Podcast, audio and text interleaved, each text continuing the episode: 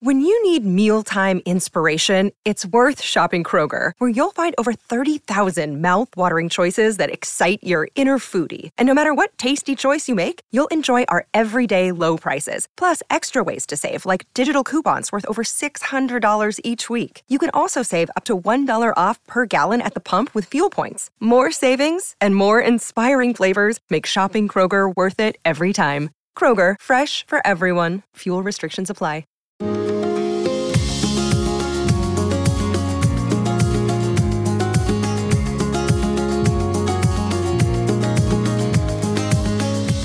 Welcome to the award winning Thoughts from a Page podcast, a member of the Evergreen Podcasts Network, hosted by me, Cindy Burnett, a voracious reader and book columnist who provides you with casual author conversations, book recommendation episodes, and insider information on all of the newest releases that I have read and endorse, and on the publishing industry in my behind the scenes series.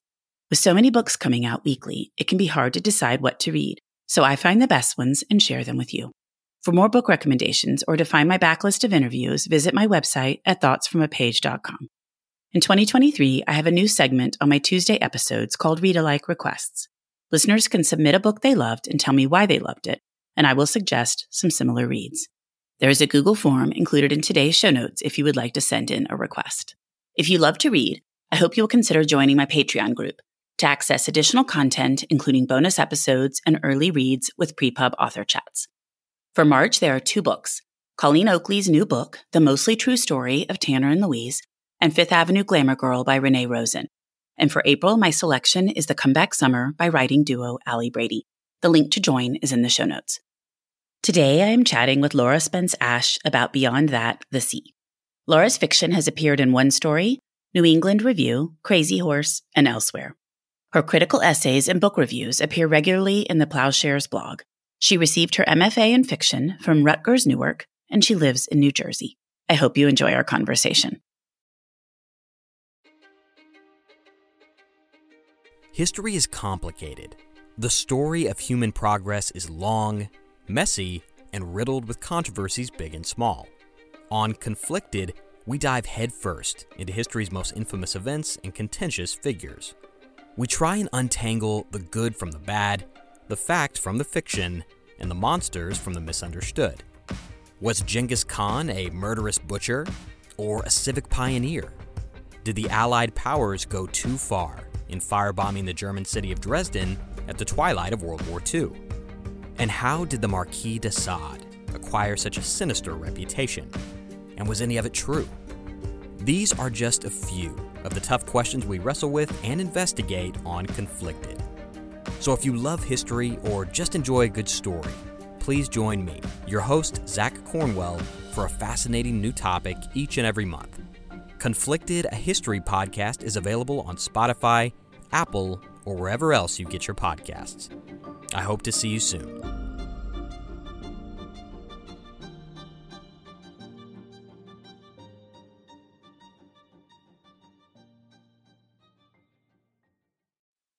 And now for my read alike request segment. While every book is unique and stands alone, certain elements of books we really love stick with us. While lots of websites use algorithms to try and recommend similar books, I rarely find that these recommendations make sense because they do not focus on what it is I liked about a particular book.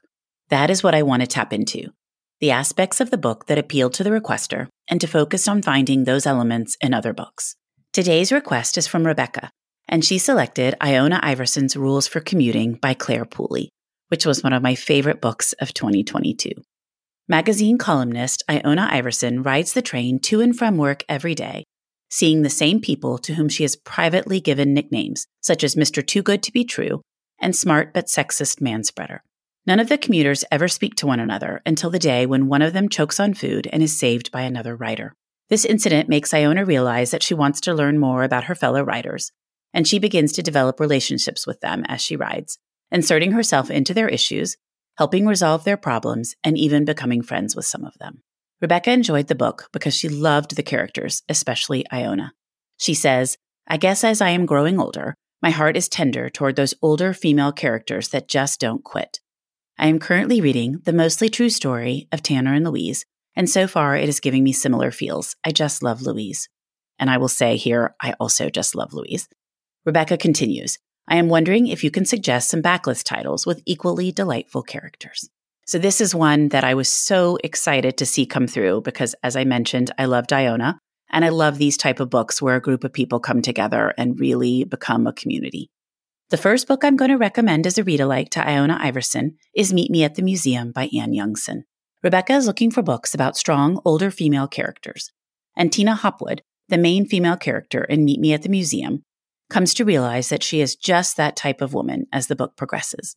The book is told solely through letters between Tina, a farmer's wife in England, and Anders Larsen, the curator at a Danish museum. As they continue to write back and forth to each other, their lives, loves, and losses are unveiled to each other and the reader, and Tina really comes into her own. My next recommendation is The Lido by Libby Page. When the book came out in paperback, the publisher renamed it Mornings with Rosemary because Americans do not use the term Lido, which is an outdoor pool and rec center. So it may be easier to find it under that title. The book tells the tale of Kate, a lonely 26 year old suffering from anxiety, and Rosemary, an 86 year old widow who swims daily at her local Lido, which is being targeted by a development company who wants to buy the land and build an expensive apartment complex there. Kate works at a local paper and is assigned to write a story about the closing of the Lido. As she begins working on the story, Kate meets Rosemary, and the two form a life changing friendship that benefits and transforms both women. Rosemary is a fantastical fictional character and how I would like to be when I reach her age. I think The Lido is a great read alike for Iona Iverson. The third book that I am recommending is Fresh Water for Flowers by Valerie Perrin, which is translated from the French. Violette Toussaint is the caretaker at a cemetery in a small town in Bourgogne. Random visitors, regulars, and most notably her colleagues, three gravediggers, three groundskeepers, and a priest, visit her as often as possible to warm themselves in her lodge, where laughter, companionship, and occasional tears mix with the coffee that she offers them. Her daily life is lived to the rhythms of their hilarious and touching confidences. This book is very French and very character driven and just a delightful read. Violette reminds me so much of Iona, and I think Freshwater for Flowers is a great read alike for Iona Iverson. This time around, I'm going to recommend four books because while Rebecca asked for backlist titles, there is a new book that has just come out that is such a perfect fit that I didn't want to pass it up. So the last book that I am recommending is The Keeper of Stories by Sally Page. It is one of my top reads so far of 2023. When Janice starts cleaning for Mrs. B, a shrewd and tricksy woman in her 90s, she meets someone who wants to hear her story. But Janice is clear. She is the keeper of stories. She doesn't have a story to tell.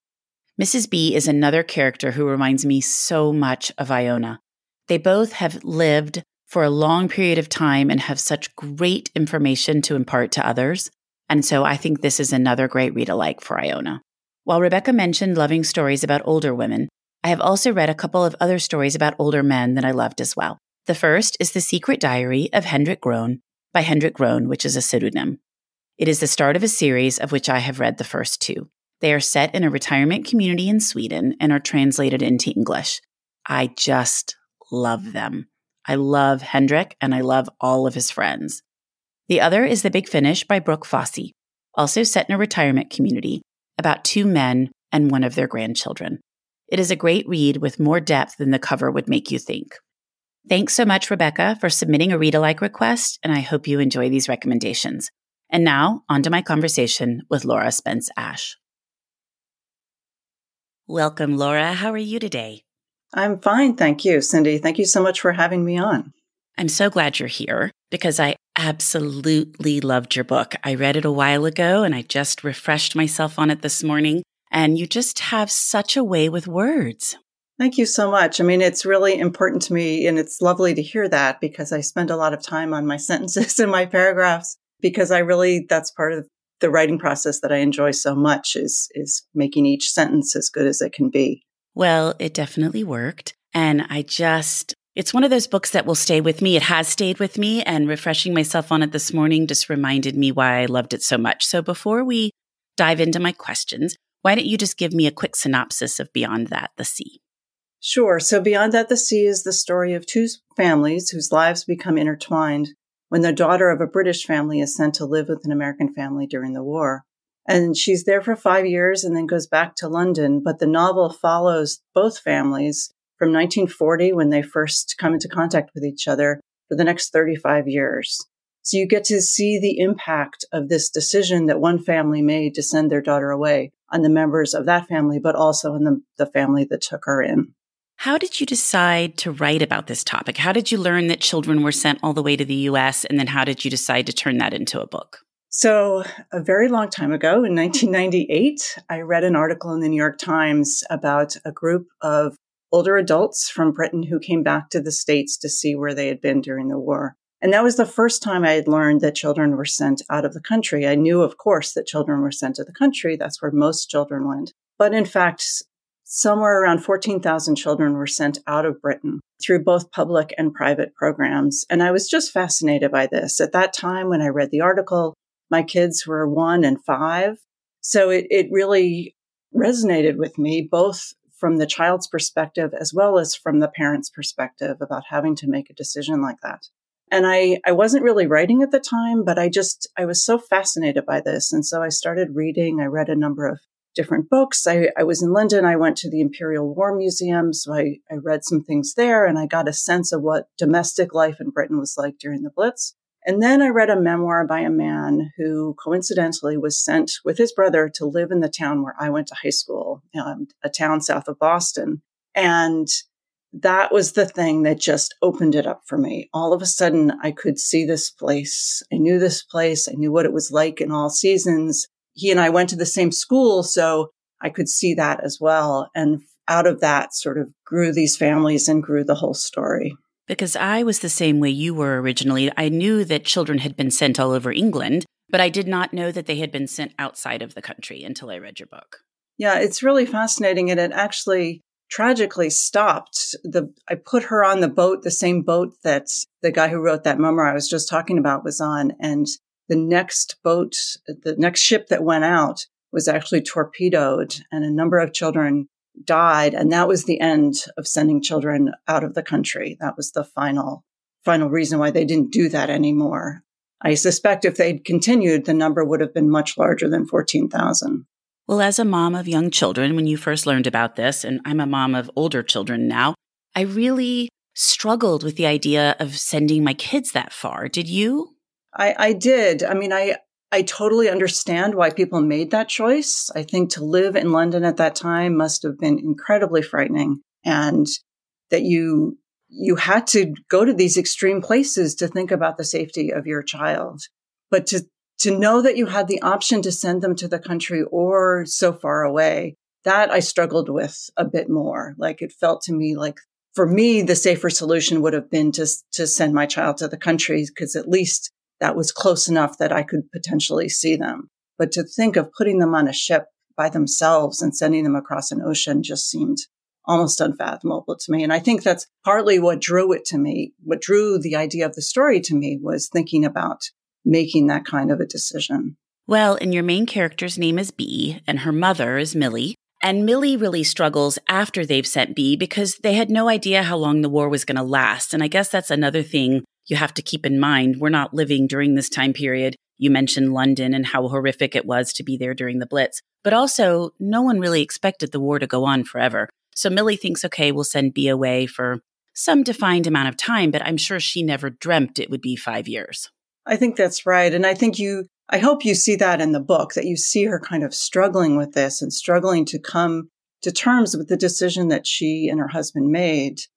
You know, we, we all regret so many things. And I think she absolutely regrets that decision and regrets it for probably most of her life. I mean, I think it's something that she can't quite ever get away from that decision that she made. You definitely do demonstrate that and Millie struggles. And I don't want to have any spoilers, but there's some things that happen that Bea really misses. And I think that also makes Millie struggle with her decision. That's right. And, you know, she was an interesting character to write because I think the first couple of drafts, she was a harsher person. And I sort of made her, I think I got to know her better and I got to understand her struggle a little better. And so therefore I became more sympathetic towards her and she became a little softer on the page because of that. That makes sense. The other thing that really resonated with me was that once Bea has been sent away and returns home, she never really get settled again until later in life, like trying to decide what is home, what does home mean. Like, I think she almost feels like she's kind of without a set home. I think that's right. And that was what I was really interested in exploring for her is how do you how do you move forward if you kind of can't figure out who you are and where you belong? I think she does absolutely feel quite split between the two places and the two families. And I think she tries very hard. We see her for just a few days in the 50s. And then when we see her again in the 60s, I think she's really trying to make London her home and make her mother her mother again um, and really get settled there but she's always a little bit got one eye towards the States and the family that she had there. I agree. And you think it's the 60s. And so she came back over a decade before that, and she's still struggling to kind of reconcile her childhood and where she belongs. That's right. And that's why the, the prologue actually opens in 1963. So we get a little sense of her then. And that's why I decided on that for the prologue because I wanted a moment where she's, she's almost got herself set in, in England, but she's still feeling that tug from the States because she's just been back there for a trip. And that's kind of a moment, a shift for her is that moment in 1963. And you tell the story through multiple POVs. How did you decide to do that? And then how did you decide who would tell the story? So I worked on this book for a very long time. I know I first workshopped a chapter in 2009. So it's been in, in my head and on the page for a long time. And I originally thought I would write it all from Bea's perspective. And so I tried that for a while and it wasn't really working. And then I thought I would write it from Bea and from William and Gerald. Those are the two boys in the family in the States where she goes to live, that they would each narrate um, a section of it. And I tried that for a while and that also didn't work. Um, and then I wrote a short story separate from this with, that had two characters over the course of 30 years. And it just pinged back and forth between the two characters. And because it was a short story, that was really just a paragraph. I would just do a paragraph and then move forward in time and it would be the other character in a paragraph. And I loved the way that felt, this idea of kind of these moments, not even scenes, but just kind of moments. And I thought that combined with the fact that I was getting very interested in the, the, perspectives of the parents as well as the children, I thought, well, let me try this. Let me try to have the points of view of all the members of both families and to write in these shorter chapters so that I can kind of move through time quickly, but let us hear from everybody in both families.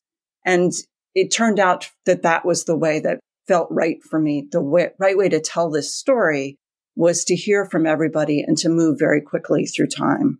The parents are such pivotal characters that I think making sure they can tell part of the story is really imperative. I, I, agree. I think it would have been a very different book to not have the parents there at all. I mean, I think it's so important because I think originally I was thinking of this as Bea's story, but in fact, I think it is the story of the two families. And so it's really important to hear from everyone if that's the story you're trying to tell, I think.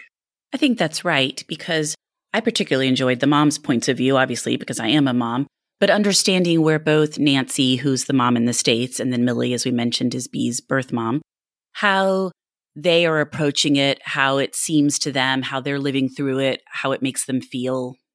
Yeah, I think it's a much more three dimensional approach to telling the story, right? We really hear, get to hear from everyone and we get to understand this from so many different angles. Well, which character was the easiest to write and which was the hardest? Hmm.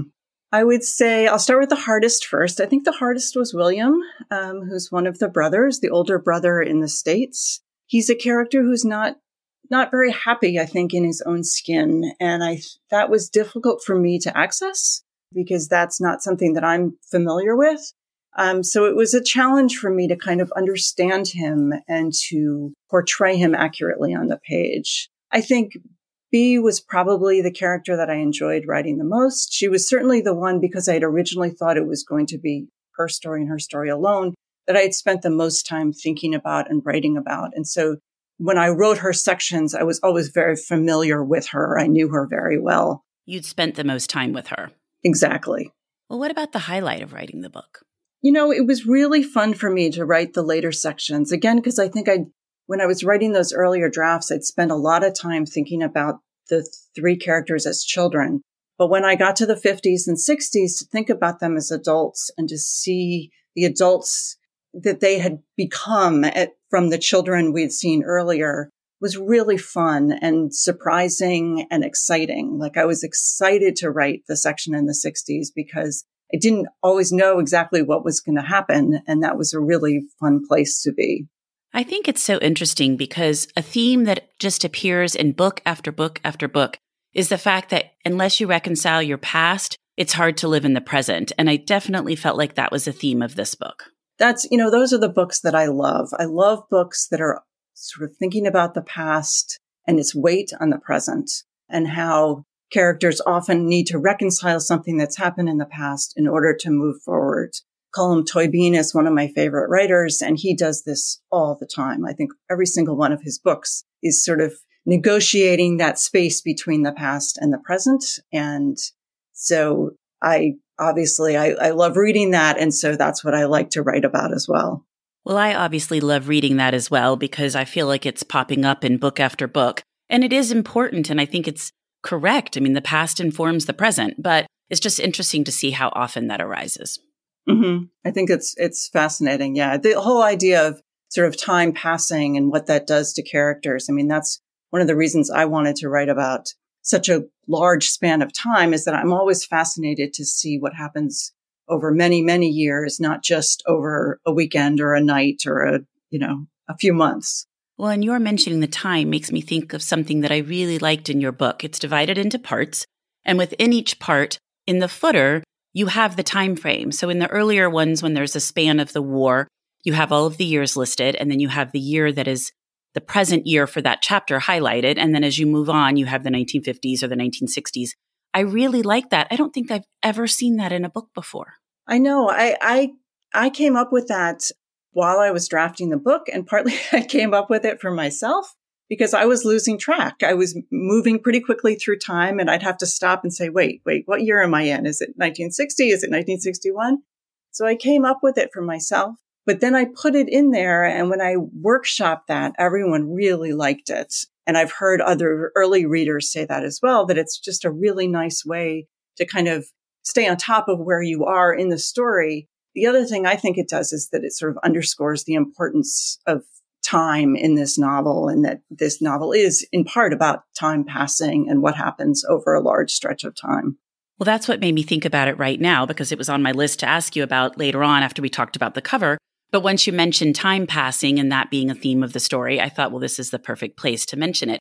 But yes, it really does underscore the time passing and it helps you place yourself as where you are in time in the story, which a lot of times in stories, I'm having to flip back and forth the beginning of the chapter. What year is it again? So I thought that was just so helpful.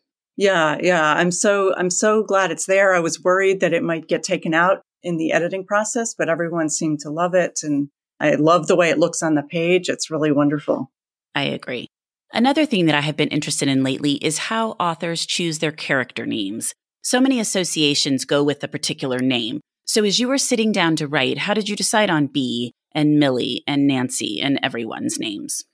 So Bea, I think, was there from pretty early on.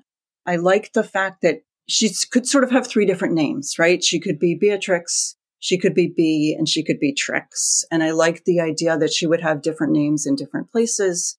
That sort of, you know, was nice with this idea of her identity and trying to figure out who she was. The fact that she would have different names depending on where she was and what family she was with, that worked really well for me in terms of some of the other names, some of them just came to me. Nancy just seemed like a Nancy to me. So that's how she got that. And I think the same with Millie and Reg.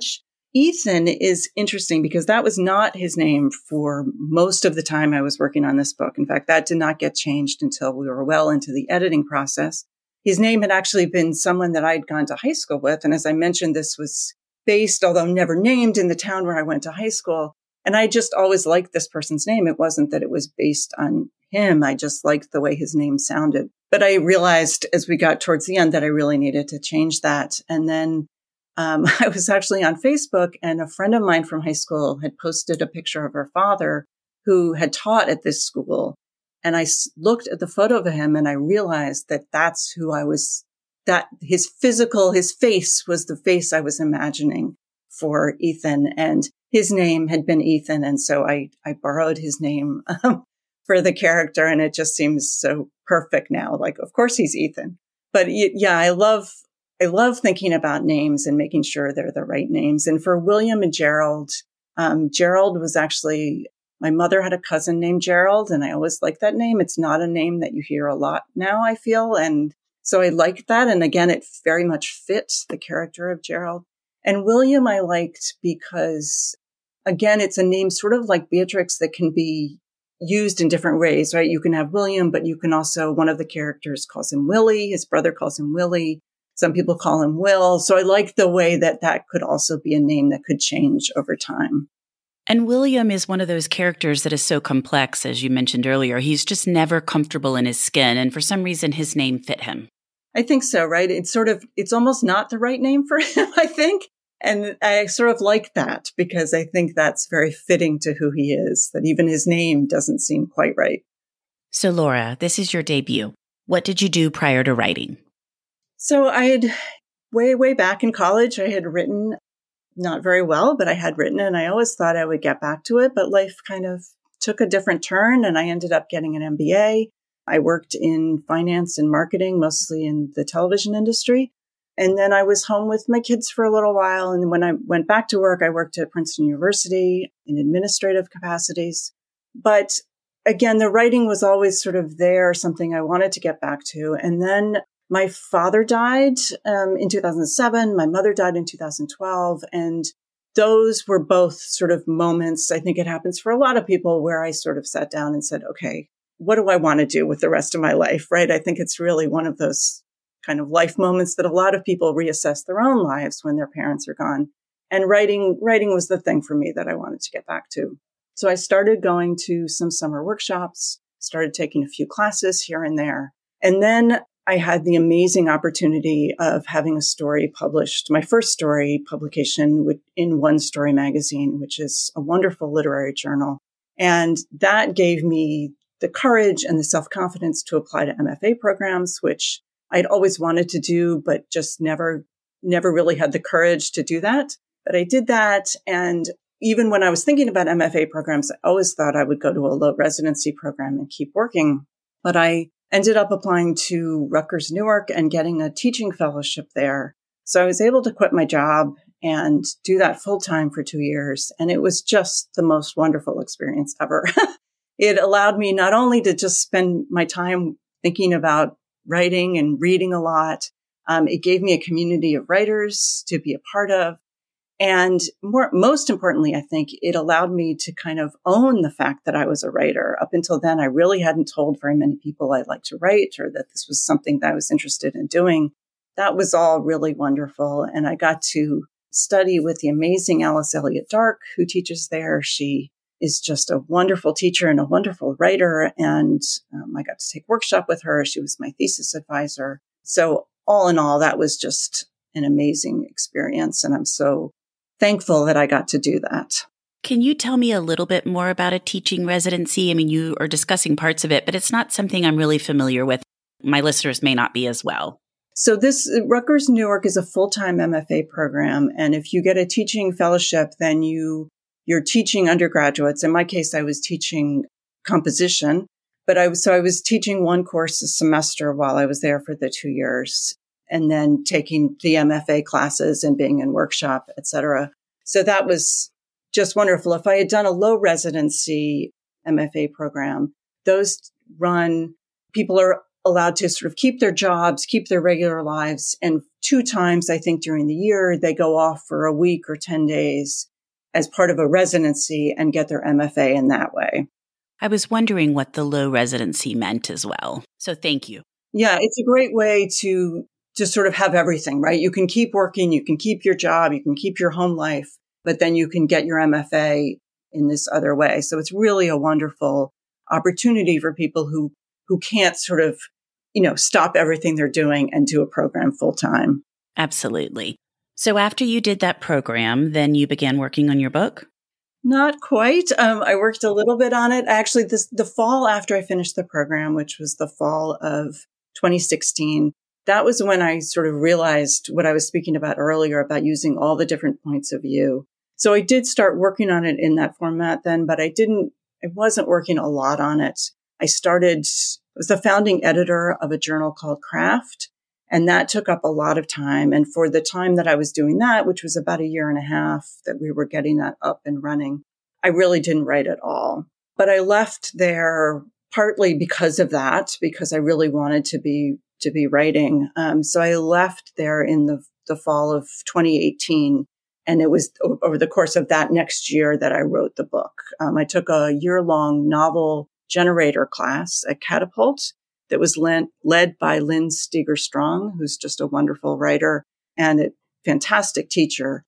And there were 12 of us in that class and we all wrote a novel over the course of that year. It was really wonderful. It was terrific for me to have that structure, to have Lynn and everyone else in the cohort waiting for pages and knowing that I had to produce this thing. And that structure allowed me to actually do that. It's amazing to me how many fabulous resources there are for writers. It's it's really fantastic. I mean, as I said earlier, part of what I loved about the MFA was becoming part of the writing community and it's it's just I just love it. I love being part of this world that is so supportive and as you say there are so many resources for writers out there. You know, sometimes it takes some time to research them and find them, but it's just just such a wonderful world to be part of. Well, you must have made some wonderful connections at both programs. I really did. Um, and it's just been so wonderful to be part of this writing community. The other place where I've made a lot of connections is going to some of the summer workshops like Tin House or Sewanee. I've met so many wonderful writers there and set up relationships. And every year I go to the National Writing Conference, which is called AWP. This year it's going to be in Seattle in March. And one of the reasons I love going, in fact, the main reason I love going is to see all my friends, to see all these writers that I've gotten to know over the years from various places, all in one place. It's really, it's really a lot of fun. It is to reconnect with people, talk about trends, talk about what you're working on, whatever it is. Exactly. It's so much fun to talk to writers. it's my favorite thing in the world. Mine too. And I'm not writing. I just enjoy hearing about it all. So I totally get that. If I were writing, I'm sure I would really love it. Well, let's talk about your gorgeous cover and how the title came about. So thank you. Yes, I love the cover. I love the font that they used. I love the fact that the woman is somewhat timeless, right? She could Bea from 1940. She could be from 1960. She could be standing in the States looking out towards Europe, or she could be in Britain looking out towards the States. So I like the ambiguity about that. And I particularly like the way that she's situated between the words the and sea. Um, again, it's, I think it goes back to that idea of be struggling with her identity of where she belongs. And I think that sort of nicely, subtly underscores that. The title comes from a Virginia Woolf quote that's at the beginning of the book, and I will read that. The quote is In the beginning, there was the nursery with windows opening onto a garden, and beyond that, the sea. And that's from The Waves by Virginia Woolf. And I had written that down years and years ago. I just loved it because to me, that's sort of the story of a life, right? In a sentence that you start in this very contained place. In the beginning, there was the nursery and we, we all start in that place. And then the windows opening onto a garden, you get this sense of things opening up and air coming into the room and light. And then the idea of beyond that, the sea, things opening up and unfurling even more. And I'd thought about that for the title for quite a long time, but I wasn't sure that it worked. For a long time, the title was Stay With Me Now. And that was partially the title because there were sections that were in first person originally. And so it made sense to have Stay With Me Now. But that once I switched to third person, I didn't feel it worked as well. It also felt a little generic, a little vague. I wasn't sure it was quite right. And someone said to me, you should do something that has, that's imagistic because there's a lot of visual imagery in the book. And so I returned again to that, uh, beyond that, the sea. And it wasn't until we submitted to editors that I actually changed it to beyond that, the sea. And I was again worried, like with the timeline that it would need to change, but but no, they all really liked the title. And now it just feels like the perfect title for the book. I feel like it's the perfect title too. It's unique, but also Bea has to go across the sea and then back across the sea. So the sea is kind of what separates her two lives. And to me, that also resonated with me with the story. Exactly, exactly. And this idea that there are people on both sides of the Atlantic yearning for each other. And I think the, the cover imagery does that and sort of underscores then the title. I agree completely. Well, before we wrap up, what have you read recently that you really liked? So I have three books that I would love to recommend. Um, the first is a book called Violets by Alex Hyde. Um, she is a British writer, and I believe this was her debut. I don't think it got a lot of coverage in the States, but I just loved it. It's about two women whose names are both Violet, hence the title. And when the book starts, one woman has just had a miscarriage and the other woman has just gotten pregnant. And this, we're in the final days of World War II. And the book follows the trajectories of these two women until they finally meet towards the end of the book. And it's just, it's just beautifully written. There's such, it's just such smart writing. Like she's really thinking about the fact that the two characters have the same name and there's some almost deliberate confusion for the reader because these two women are ultimately going to share pieces of their lives with each other. And I think she wanted us to think about their differences, but also the ways in which they are the same. So I would highly recommend that. Another book that I read this fall that I just loved was The Hero of This Book by Elizabeth McCracken. I love Elizabeth McCracken's writing. Um, she's written nonfiction, she's written fiction, she writes short stories, she writes novels. Everything is wonderful. This book, though, it is a novel, but it's also memoir. Um, it really straddles that. And it's also, she's a marvelous teacher. She teaches at the University of Texas at Austin in their MFA program. And it's also a, a craft book. Like for a writer, she's giving you so many lessons throughout this book. And it's a book I know I will return to again and again and again. Um, she's, the character is sort of processing her mother's death. So it's a lot about grief. It's a lot about love. It's a lot about, as we were talking before, a lot about the past weighing on the present. Um, it's, it's just lovely. I highly recommend that too. And then finally, a book that hasn't come out yet, but is coming out in April is In the Orchard by Eliza Minot. This is Eliza's third novel.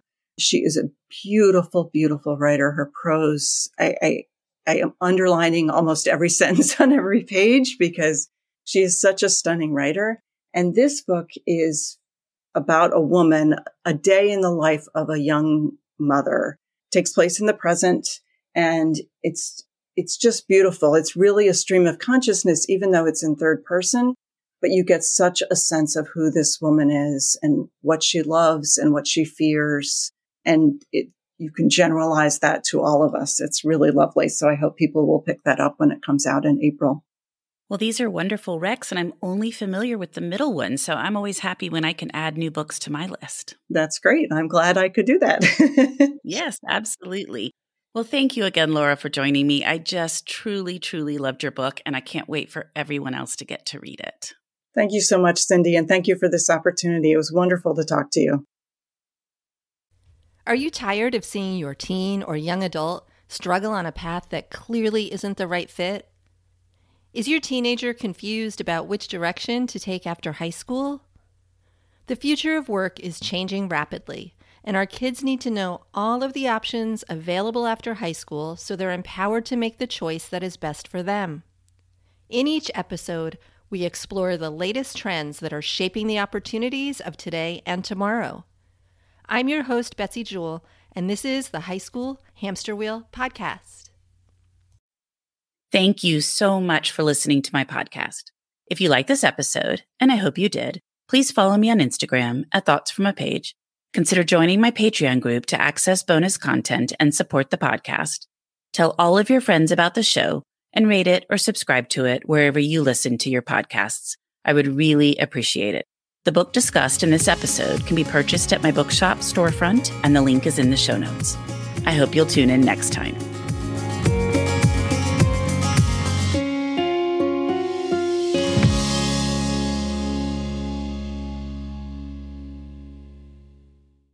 I'm Allison Holland, host of the Kennedy Dynasty podcast. Equipped with a microphone and a long term fascination of the Kennedy family, I am joined by an incredible cast of experts, friends, and guests to take you on a fun, relaxed, yet informative journey through history and pop culture. From book references to fashion to philanthropy to our modern expectations of the presidency itself, you'll see that there is so much more to Kennedy than just JFK or conspiracy theories. Join me for the Kennedy Dynasty podcast.